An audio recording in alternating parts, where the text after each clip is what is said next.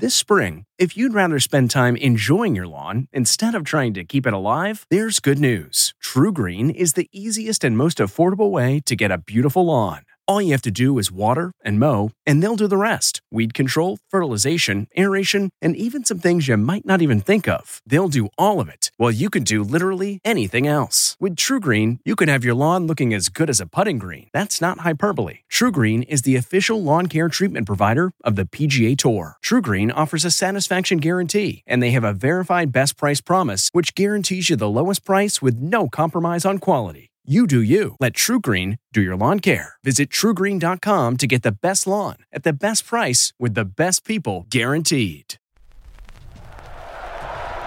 Five, four, three, two, one. But who's counting, right? And his name is Major. Oh, ladies and gentlemen, please welcome Major Garrett from the nation's capital. Major, fantastic. It's the takeout. This is a major achievement. With CBS News Chief Washington Correspondent Major Garrett, yes, CBS, yes, I. Major Garrett. Major, that's nonsense, and you should know better. Is Major out of the doghouse? the answer is yes. Welcome to the very best part of my broadcast week. I'm Major Garrett. Thanks for hanging out with the Takeout. However, you find this show, great radio stations across our country Sirius XM, POTUS Channel 124, of course, CBS News streaming, and all of our beloved early adopters on every podcast platform. Thanks for hanging out. Thanks for vibing with us. Al Franken is our guest this week. He's been on the show before. When he was, he was a senator. Now he is on tour, and I want to give you the title of the tour in case you want to get tickets the only former senator currently on tour tour. So Al Franken is former U.S. senator currently on tour. Former tour. U.S. senator currently on tour. Tour. I guess there are probably some state senators. Know. Yeah, so far as, far we know. as we know. Yeah. And Al's coming to us from New York City. Al, it's good to see you. Thanks for joining us. Thank you, Major. Great to be here. So I want to get to the tour in a second, but the title says only former senator, U.S. senator currently US on senator. tour. Yes. yeah. Should, yeah. should should you be a former U.S. senator? Uh, no, I should be a senator.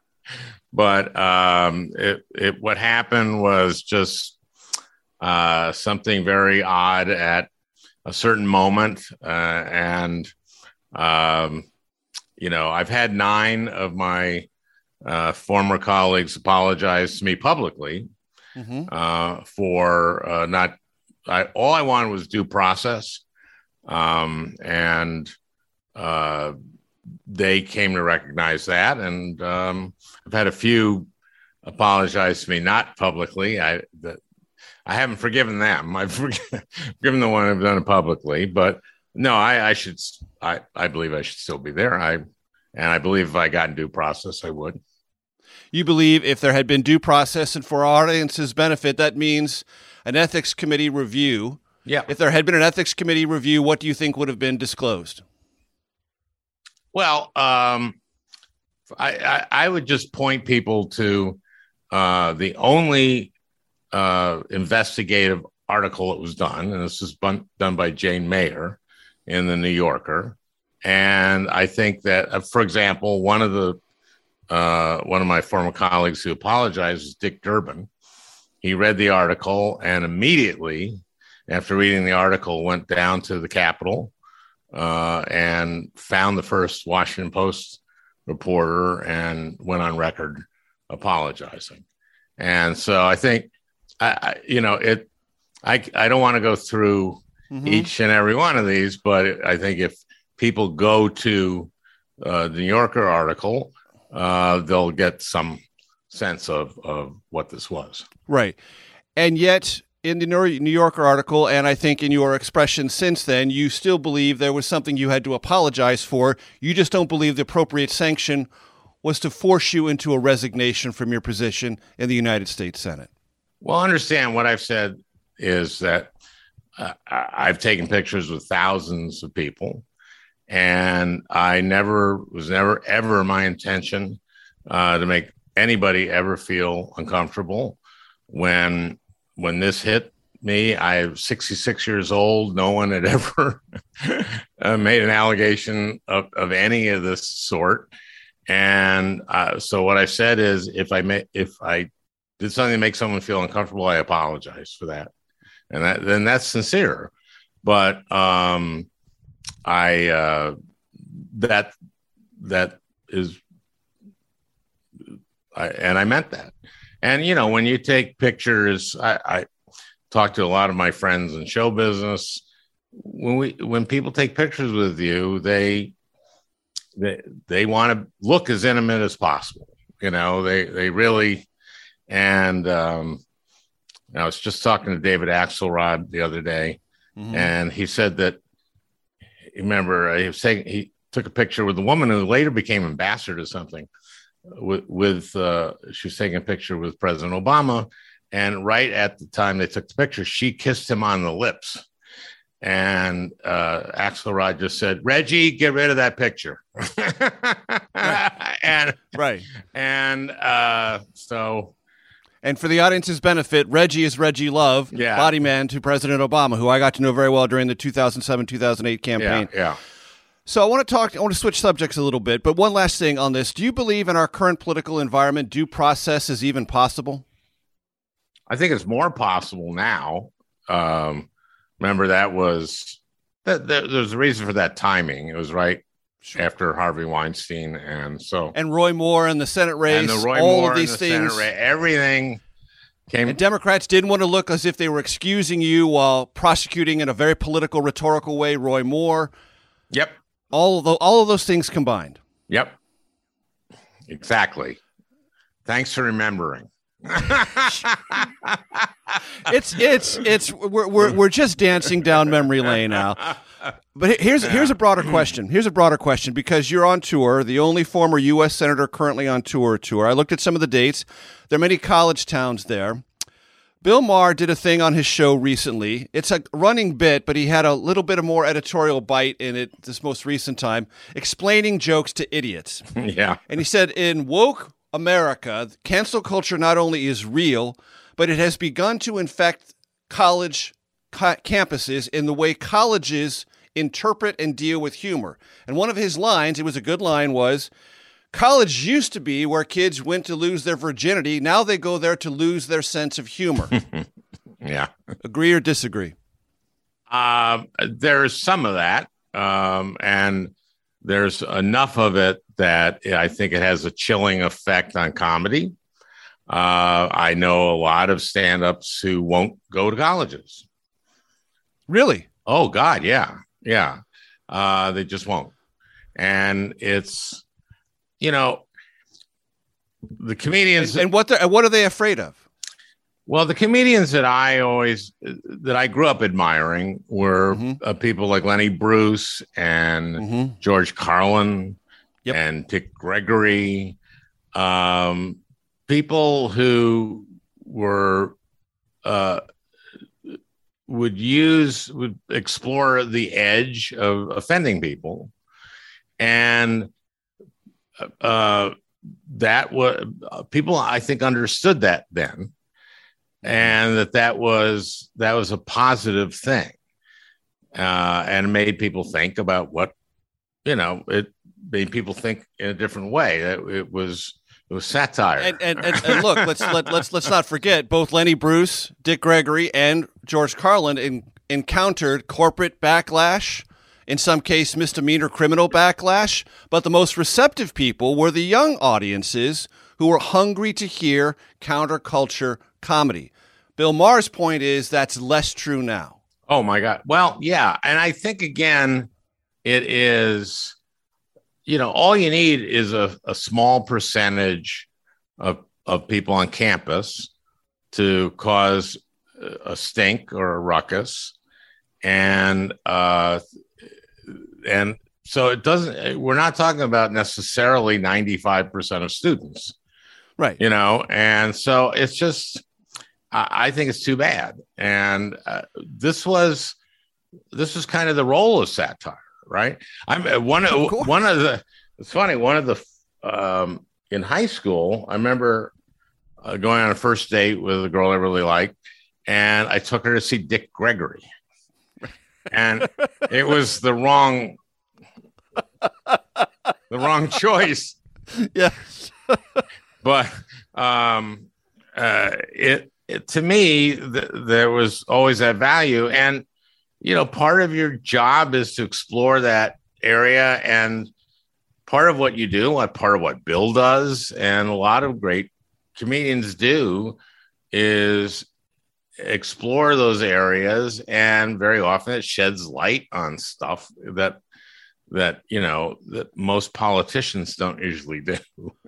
right. I mean, it's meant to, it's meant to be jarring. It's sometimes right next to tragedy, and those sort of things live in an uncomfortable space, which is what satire is meant to be. More of our conversation with Al Franken on the other side of the break.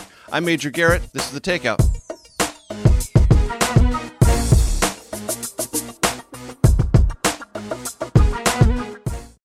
Angi's list is now Angie, and we've heard a lot of theories about why. I thought it was an eco move. Fewer words, less paper.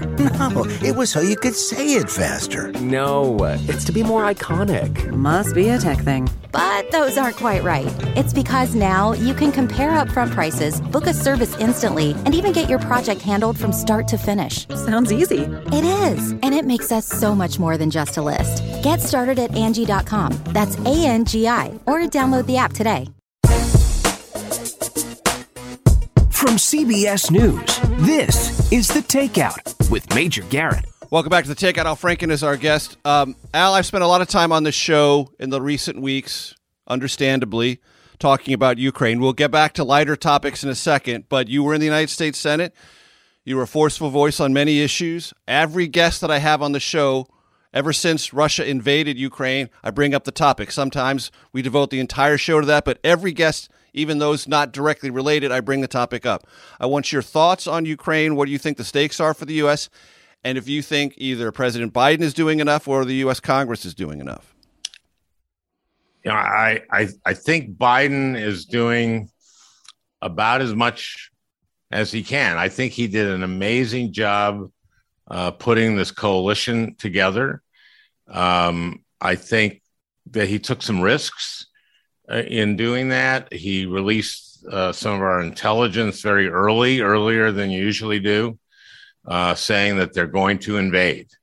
And he did that early enough so that um, w- they were able to start putting sanctions together. It takes a while to put sanctions together. And uh, so by the time the the invasion started, they were they had a, a package of sanctions in place. Uh, it took a while to, get everybody to agree to er- everything, and uh, this, it's evolved. But I think he's done a, tr- a terrific job. Now he's had to make the judgment of taking Putin's nuclear, putting the uh, nuclear arsenal on high alert. He had to take that seriously. Is you know, this is like the madman theory. Remember Nixon? Mm-hmm. Uh, sure. you know, Kissinger went to Ho Chi Minh and goes, but Nixon's crazy. He might use nuclear weapons, you know. And um, I, I would Putin use nuclear weapons? I don't think so. But um, if there's a two percent chance, do you can you do a no fly zone? And so he may be criticized for that, but uh, they've been ramping up and. Uh, it's my yeah. it's my theory, Al, that the biggest story of 2022, whatever happens in the midterms, will not be the midterms, whether they go for all Republicans, and we'll get to that in a second or not, but will be whatever does or does not succeed from Russia's point of view or Ukraine's point of view in that particular battlefield. That will be the story of this year, and it will have implications for many, many years, if not decades to come. That's my theory. I think it's a pretty sound theory. It may actually affect the midterms, though. Um, mm-hmm. You know, uh, right now it look it's looking bad the midterms for Democrats, but uh, my argument to Democrats, especially, is that there's a lot of time to go before November. Uh, June in June, a couple things are going to happen. One, we're going to have the hearings uh, on the January 6th Select Committee. Uh, Jamie Raskin just said it's going to blow the roof off the house. I think people, uh, Americans, uh, I, I have this uh, little secret. they like television. and the hearings will be on television. I've heard of that medium. I have some familiarity with yeah, it. Uh, and uh, I think there's going to be um, some pretty powerful stuff, and I, I, I do think that Americans, you know, the Republican Party has just become this anti-democratic party, and I, I, I think people will look at that and go like, hmm. And also in June, uh, the, the this term of the Supreme Court will end, and they're going to get they're going to end Roe v. Wade, and mm-hmm. by two to one, Americans uh, favor Roe v. Wade, support Roe v. Wade. Uh, so I think, and then as far as Ukraine, um, there's stuff there's stuff that happens that you don't know necessarily whether or not it's going to happen. But if developments there, I mean, Ukraine, Zelensky has been amazing.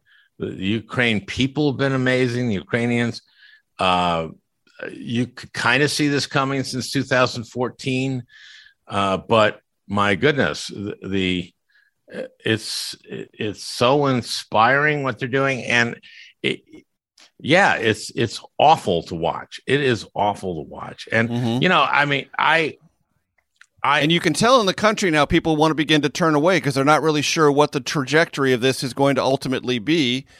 And they hear the president say there's not going to be ground forces. The country in general supports that.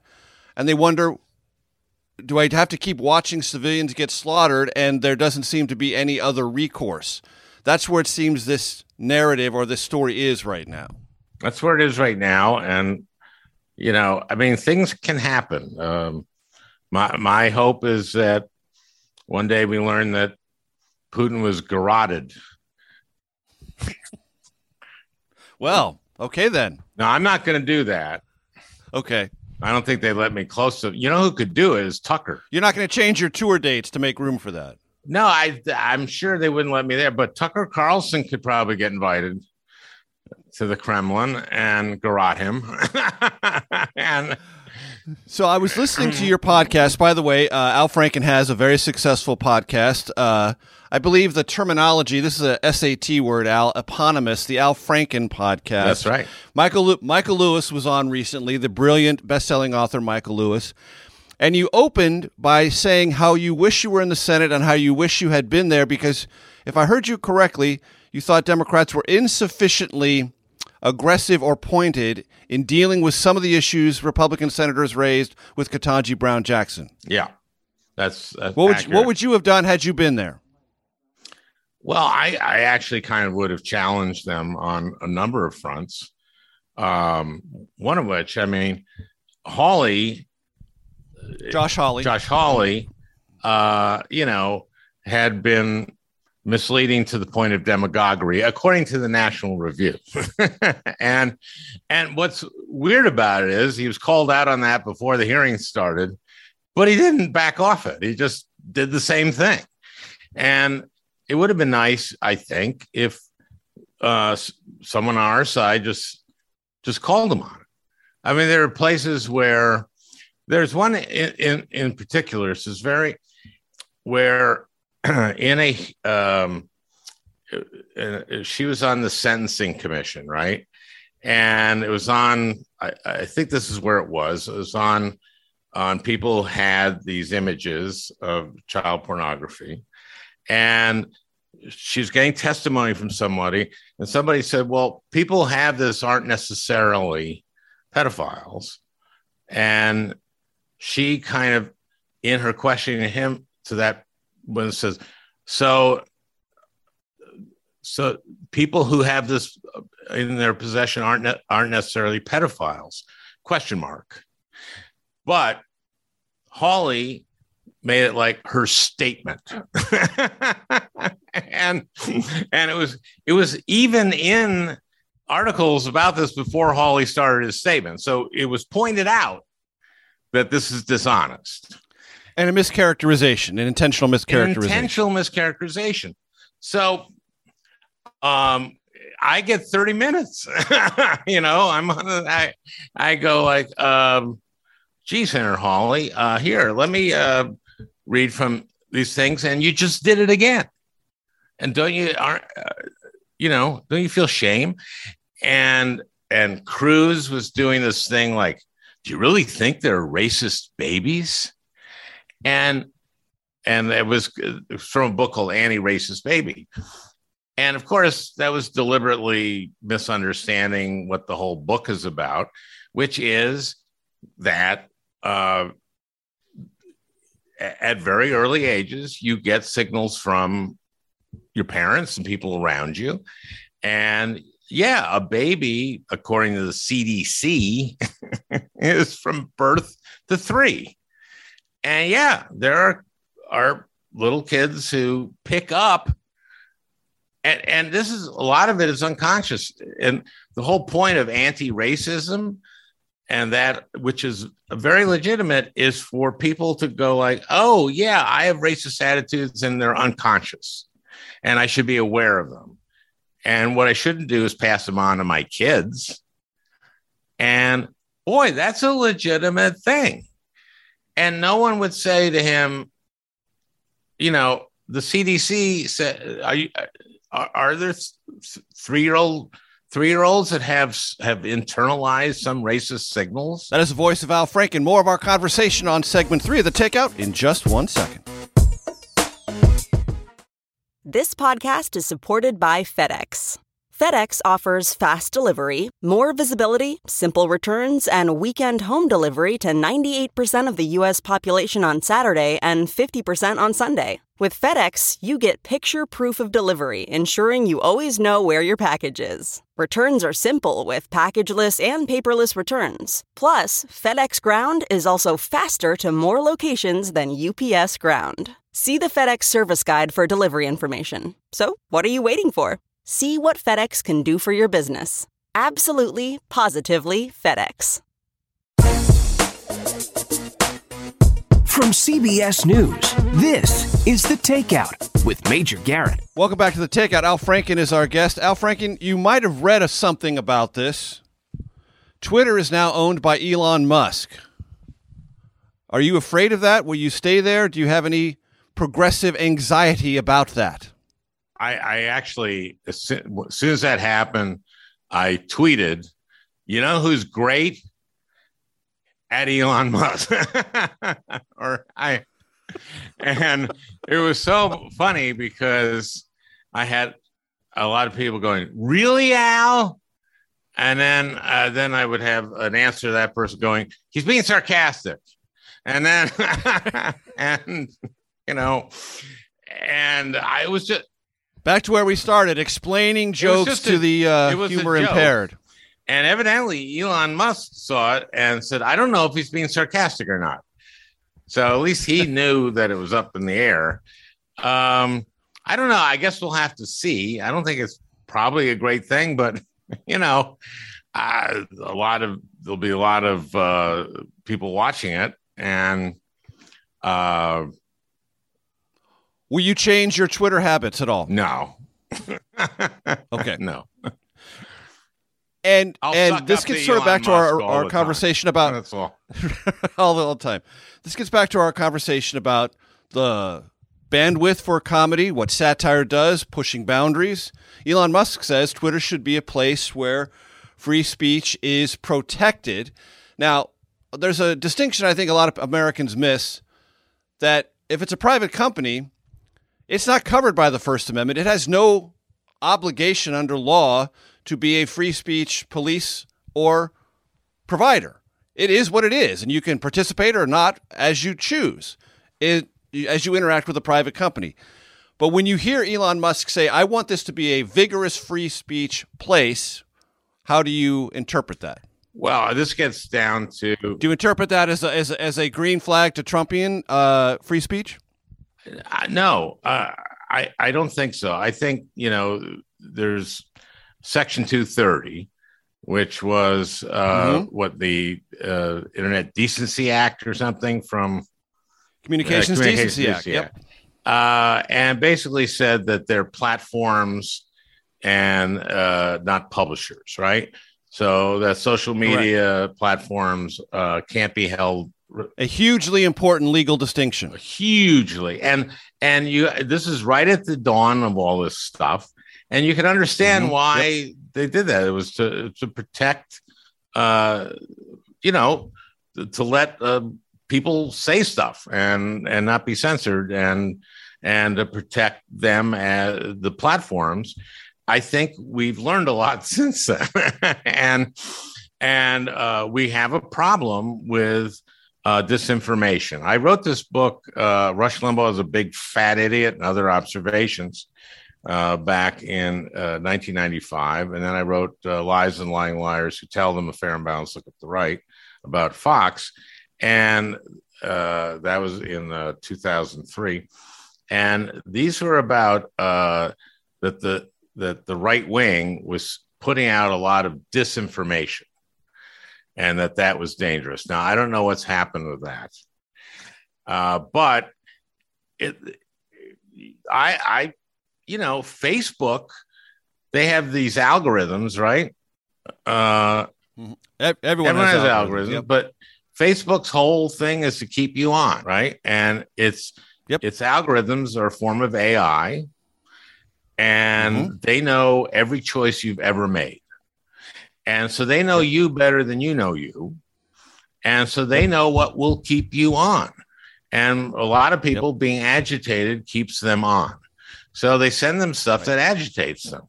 So when they say we have no control over what they get, they have total control over what you get. And so, right. And one of the things that Elon Musk has said is that he, if, now that he owns Twitter, is going to transparently disclose Twitter's algorithms.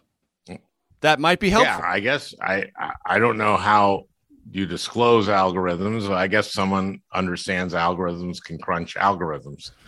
I, I don't Right, think exactly. I'll be doing that work, but um, But this this leads me to another but the question. thing is Al, that people because you mentioned that you, you you can't ha- you can't yell fire in a in a crowded movie. No, theater. understood. And I'm glad you mentioned the two books you, you mentioned with both incendiary titles, borderline insulting to the audience that is receptive to what Yeah. you're criticizing. And I wonder if you think that there is any obligation in public discourse, in particular for someone in public office, to persuade, or are we in a harangue culture? Meaning, if you call someone a liar and someone who likes that person you're calling a liar, you're by implication calling them a dupe or a fool or a knave. Does that create any space for persuasion? And do you think that we have lost our ability to study the art of persuasion? Well, um, both of those titles were satirical, and Yes. uh, were But you also meant them. yeah. Uh, you can mean satire, Of course. Okay. uh, uh, but anyway, so but they were, uh, and and I know that people have come up to me on both those books and others I've done and said that it changed, it it, it made a difference in how they saw things, and Mhm. um, that was that that's the point of satire, and right. uh, to me, both those books are really funny and yeah, yeah, and they are. enjoyable and and just fun to read, and that's what I, you know, it was. Uh, it's like candy, you know. It was just like fun to read, and but on the other hand, very persuasive.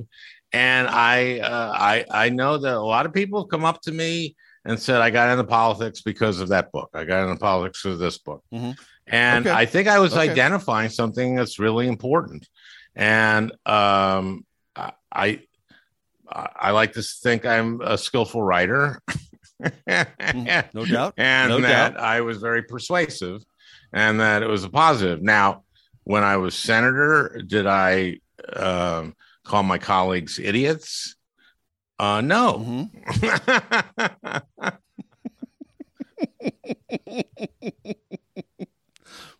Uh, except maybe Ted Cruz. I no, don't he's know. not an Um, idiot. he's very but- smart. No, he's very, very smart. He and, and he knows and he knows so much better than I he do uh, presents. in my show. I Uh, have a whole Ted Cruz section. You know, I've said Mhm. that I probably liked Ted Cruz more than most of my colleagues like Ted Cruz, and I hate Ted Cruz. Yes. And this goes back to what we were talking about a minute ago when you were talking about Senator Josh Hawley, who was criticized before the hearings, didn't take that criticism on board, but repeated it, Right. and that Yeah. that that that seems symptomatic to me of the validity and the political throw weight of demagoguery.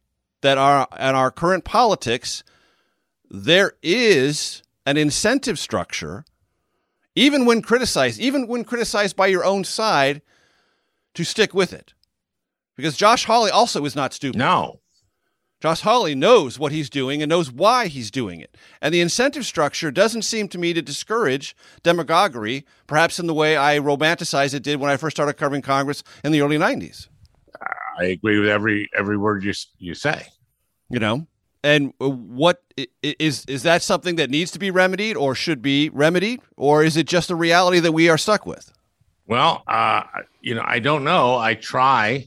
Uh, to, this is some of the stuff I point out in in my my show and on my podcast. I I still uh, use humor, and, obviously uh, in the tour, it's it's. I'm doing stand up comedy, by the way, and it's it's Mhm, meant yes. it's all it's funny. There's there's a satirical aspect to it. That's that's what I do and uh, I do it on uh, and on the po- podcast as well. Um, but I, I don't know. It's we're in a terrible state.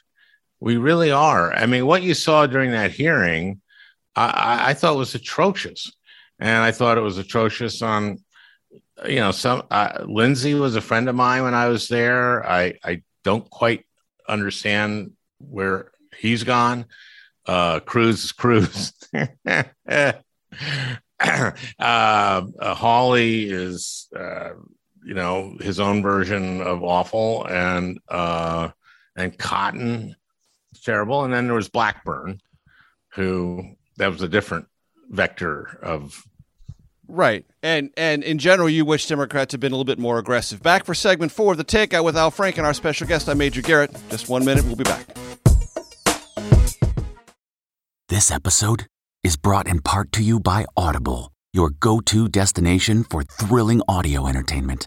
Whether you're looking for a hair raising experience to enjoy while you're on the move or eager to dive into sinister and shocking tales, Audible has an exclusive collection of thrillers from best selling authors that will keep you on the edge of your seat. Like James Patterson's first audio only thriller, The Coldest Case. Experience stories like never before, where every chilling detail is brought to life by captivating sound design. Plus, as an Audible member, choose one title a month to make yours forever. And now, new members can try Audible free for 30 days. Just visit audible.com slash WonderyPod or text WonderyPod to 500 500. That's audible.com slash WonderyPod or text WonderyPod to 500 500. From CBS News, this is The Takeout with Major Garrett. Welcome back. Al Franken is our guest. Al, do you think President Biden will run for reelection and do you think he ought to?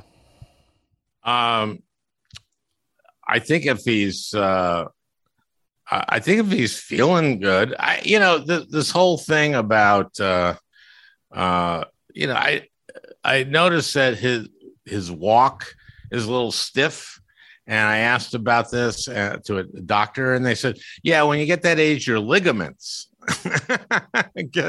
are are flexible, and I went like, okay, that's no reason not to be president.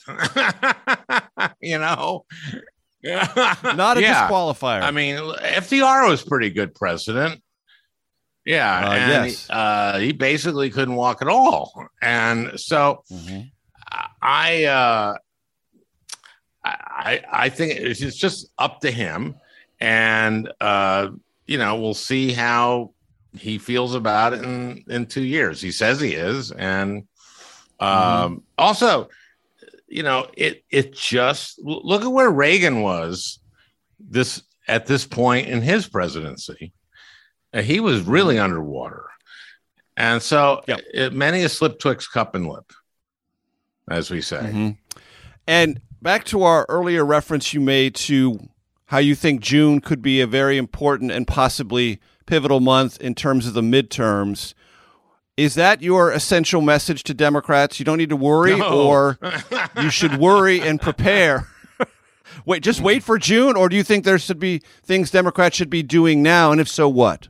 I, I think we should be working as hard as we can to get our message out. Part of the part of the message is that an election is um, not a referendum, but a choice. And look what the choice is. The choice is the Republicans. Look at Rick Scott's 11 point plan. He wants to raise taxes on who? The lowest 50 percent of income earners in the country. He wants. He says everybody should pay income taxes. Well, there are a lot of people uh, have some skin in the game. He would say. That's Yeah. what he said. Well, you're talking about people. There, people don't pay income taxes, and it's by design, which is we've raised the standard deduction so that a lot of working Americans don't pay any income taxes. Actually, one of the things in the Trump tax cut, one of the good things was they raised the standard deduction. So he wants to raise taxes not on billionaires. I mean, he's also the richest guy in the Senate.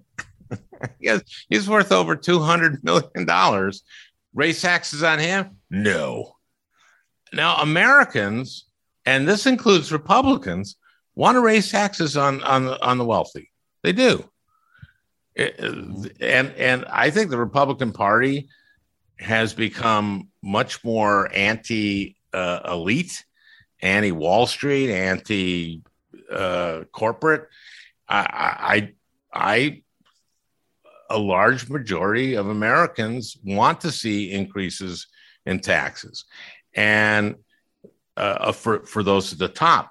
But he is the chairman of the Republican Senatorial Campaign Committee, and he wants to raise taxes on the lowest income earners in America.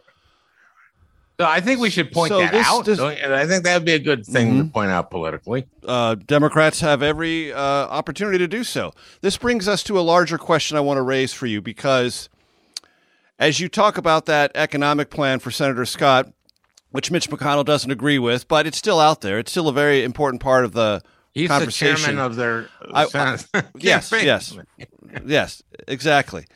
Um, it seems to me one of the strains in American politics, and there are many right now, is on the left you have economic populism, on the right you have cultural populism.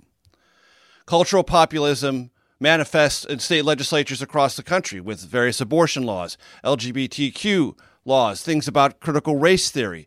And populism isn't an ideology so much as a kind of approach that is I know better or I know what's best for you. And on the left, it's economic populism. On the right, it seems to me cultural populism. Agree, agree or disagree? I, I think there is a lot of that. I'm I'm wondering if there isn't going to be a backlash to that because I I to the cultural populism. Well, to this thing like book banning and book burning, like I mean, I, I for example, remember they were going to burn Beloved. okay, uh, this is a Toni Morrison uh, Pulitzer Mhm. Prize winning book from a Nobel Prize winning author. Was taught in AP English to uh, seniors in Virginia high school, and uh, it was about uh, these women who'd been slaves and they uh, post slavery, but uh, post Civil War, but they flash back to all this trauma, including being raped and and so uh, they're going like, "There's violent sex in this. This is pornography." And so the uh, well, that you know that kind of happened during slavery, but so the school board wanted to do a book burning, and I saw. I don't know if you saw this. They had a uh, they had like a town meeting on this at the at the with the book board uh, the school board, and a guy got up and said like, "My son gets plenty of pornography at home on his iPad. School is supposed to be a break in the pornography.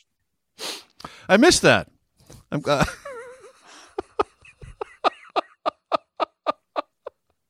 I didn't know you were such an avid viewer of school school board meetings, Al Uh, I got sent the clip. but I mean, I think that you know, in this idea of like, okay, like in in Florida, But the point is, you you believe that there will be a a, a political I think there'll be a backlash to, to this. Like, cultural populism. being able to sue a teacher for making Terry McAuliffe will tell you it didn't happen in time in Virginia's governor's no, race. well, he blew it by saying uh, parents shouldn't have any say over what the kids. That's was that was dumb. Uh, but Youngkin was lying. That's another thing. You shouldn't li- shouldn't be able to lie, and you should call him out on it. We, critical race theory is not taught in uh, Virginia public schools. So when you say on day one, when I'm governor, teaching critical race theory in Virginia public schools stops, it's not taught, and you can't lie. Just say that. You you you you were head of what? What was the what was he head of? Uh, some big huge car Carlyle or what? What's the? Yeah, yeah, yeah. They do research there. They know how to research things. They don't teach critical race theory. They teach critical race theory in graduate school and law school. That's where it's taught. It's not taught, you know, to kindergartners. It it it and you know the I He might. That's that is the voice of Al Franken. He might have been Terry McAuliffe's campaign manager, but sadly for Terry McAuliffe, he wasn't. Uh, that concludes our version of this program. For our radio audience, we need to say farewell. For our CBS News streaming audience and those on our beloved podcast platform, stay tuned for the Takeout Outtake Especial. I'm Major Garrett. We'll see you next week. Okay, it's time to commit. 2024 is the year for prioritizing yourself. Begin your new smile journey with Byte, and you could start seeing results in just two to three weeks. Just order your at home impression kit today for only $14.95 at Byte.com. Byte Clear aligners are doctor directed and delivered to your door. Treatment costs thousands less than braces. Plus, they offer financing options, accept eligible insurance, and you can pay with your HSA FSA. Get 80% off your impression kit when you use code WONDERY at Byte.com. That's B-Y-T-E dot com. Start your confidence journey today with Byte.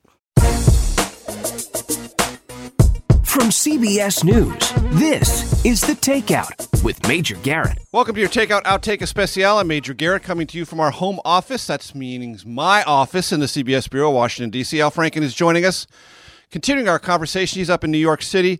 So, Al, on this tour, the only former U.S. Senator currently on tour tour, how long did you take to prepare, and is this all new stuff? Well, that's a really uh, those are good questions. Um, I uh, before the pandemic, I was going around and giving what I would call speeches, and and and I speeches. I well, they were speeches because I had a podium, but a lot of it was was funny. I mean, a lot of it. I'm a, I'm a comedian, and so and gradually, as I was doing the speeches, it became more stand uppy. But I was still behind a podium, and I still had notes. And I said, "That's not stand up. That's a speech." Okay, Right. That's a speech Yeah. with funny. So then, uh, then of course that stopped like that uh, with the pandemic, and then as we were uh, started to come out of the pandemic, wh- where we had the vaccine, I said, okay, uh, I uh, I want to do stand up. I want to actually, I want to. I love stand up comedians.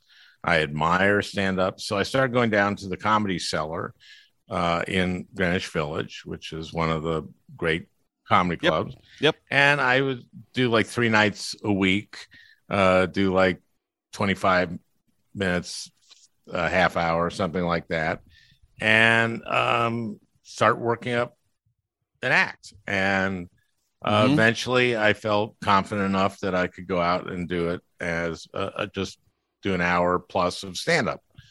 And so Right. that's what I did. And, and, um, that's how I, I developed it. And it was interesting because the, the seller uh, the Comedy seller, great, great club. It's uh, a younger crowd, and and the crowd that comes mm-hmm. see me is a little older, and also a little right. bit more political than pe- people right. coming to the Comedy Cellar uh, are coming there to see stand up comedy, and they're not yep. coming to see political stand up comedy. They're not, you know, some of them are sophisticated politically, some are not at all. So uh, I had to figure out. I started doing some venues that had a little bit more politically hip uh, audiences, and then I started. I just started doing it, and mm-hmm. it's it's been great. I love it. Do you write any jokes about Democrats? Oh yeah, yeah. I have some. I I do. I spent a lot of time on my uh, experience in the Senate, and there are some, some right. Democrats I, I, I do talk about. Yeah, yeah, right. Uh, okay. And as you as you go around, uh, some comedians do notebooking and journaling while they're on tour, and they add things as they go. Is your set pretty much established, and you keep it that way and work on it later on the other side of the tour, or do you evolve it as you go through the tour? Well, you kind of, I mean, a lot of what I do is topical. Um, right. So it's driven a little bit by the news. Yeah. I mean, for example, we're at war or uh, there's a war in Ukraine. yeah. And uh, it's, it's hard to find the funny in that, but um, I found it and it's Tucker Carlson. Go ahead. well, it's just that Tucker, you know, like I, it was like the day before the invasion, went on his show and said, you know, Democrats tell us we should hate Putin. But why? I mean, has has Putin ever called me a racist? Has has uh, Putin, uh, sh- you know, shipped our middle class jobs to Russia? Uh, has has Putin tried to cancel Christianity? And I thought to myself, you know, he's right. Putin hasn't done any of that. And yet I hate Tucker so much. And I was thinking, why do I hate Tucker? I mean, has Tucker ever, you know, poisoned political enemies with a deadly nerve agent? No. Mm-hmm. Has he indiscriminately bombed civilians with cluster bombs? at maternity hospitals and children's hospitals. No, Tucker hasn't done that. Has he committed atrocities and killed hundreds of children? No, Tucker hasn't done any of that. And yet I hate Tucker so much. There must be something wrong with me. Mm. And then I just, it just drives me friggin' crazy. This apologies for Putin. Mm-hmm. Right. And um, so it's a little dark, but um, that's okay. It gets there. It gets there. Let me ask you is any part of your tour, again, the only former U.S. Senator currently on tour tour, a prelude to another run for office? Uh, no. It, I wouldn't. It doesn't mean I won't ever run for office again, but the tour isn't a prelude. okay, okay. Are are you are you and I know and I know all I know all the I know all the off ramps here because uh, I've engaged in these off ramps for most of my life as a political journalist, so I know what they are. But are you actively considering running again? Do you want to do you want to get back in public life? Uh, well, I consider myself in public life uh, with the podcast and with with what I'm doing, but yeah, I really do miss the Senate. Uh, mm-hmm. You know, as we were talking about, I was very frustrated during the uh, during the the hearings. I always I really enjoyed, uh, especially judiciary hearings, um, but all of them. You know, uh, and I mm-hmm. thought I was a pretty good questioner. I, I, talk about the. I was on judiciary. Obviously, I, I was not a law. Jeff Sessions will never forget your questions. I can tell you that yeah, it's odd that Jeff kind of stepped in it himself. I mean, I didn't ask him, "Did you meet with any Russians?" I just said, "Would you recuse yourself if you know on any Russian investigation?" And then he said, "I didn't meet with them." And I went, "Okay." Uh, so I, I, you know, And then things unfolded rather dramatically. Yes, indeed. Yeah. Al, it's been a pleasure. Thanks so much for your time. Uh, the, again, the tour, the only former U.S. Senator currently on tour, tour. Check it out on the website. What is it, Al? Uh, the website is alfranken.com. alfranken.com. Easy to remember, ladies and gentlemen. I'm Major Garrett. This has been the Takeout. Al, thanks so much for hanging out with Thank us. Thank you, Mer- uh, Major Merritt. Jesus. Can we try that again? no, we're keeping it. Merrick we're keeping Garland. it. We're keeping it. Uh, it's a pleasure talking to you, Mr. Attorney General. Yes. Uh, trust me, Al, I've been called worse. The Takeout is produced by Arden Fari, Jamie Benson, Sarah Cook, Ellie Watson, Jake Rosen, and Ashley Armstrong. CBSN production by Eric Susanen. Follow us on Facebook, Twitter, and Instagram at Takeout Podcast. That's at Takeout Podcast. And for more, go to takeoutpodcast.com. The Takeout is a production of CBS News. If you like the takeout, you can listen early and ad-free right now by joining Wondery Plus in the Wondery app or on Apple Podcasts. Prime members can listen ad-free on Amazon Music.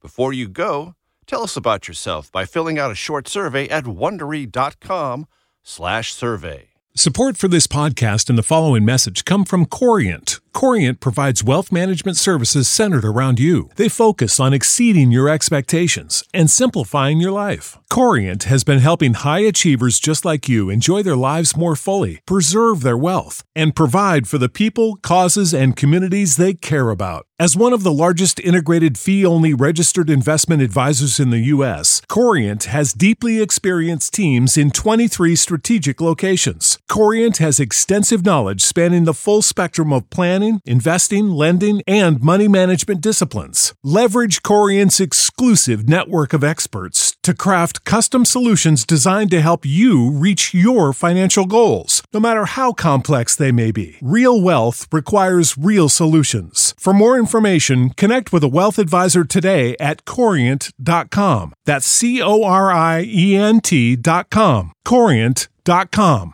The Hargan women seemed to have it all. We were blessed. My mom was amazing. But detectives would soon discover Inside the house, there were the bodies of two women. a story of betrayal you would struggle to believe if it wasn't true. I am just praying to God. This is a sick joke. From 48 Hours, this is Blood is Thicker The Hargan Family Killings. Listen to Blood is Thicker The Hargan Family Killings early and ad free on Wondery Plus.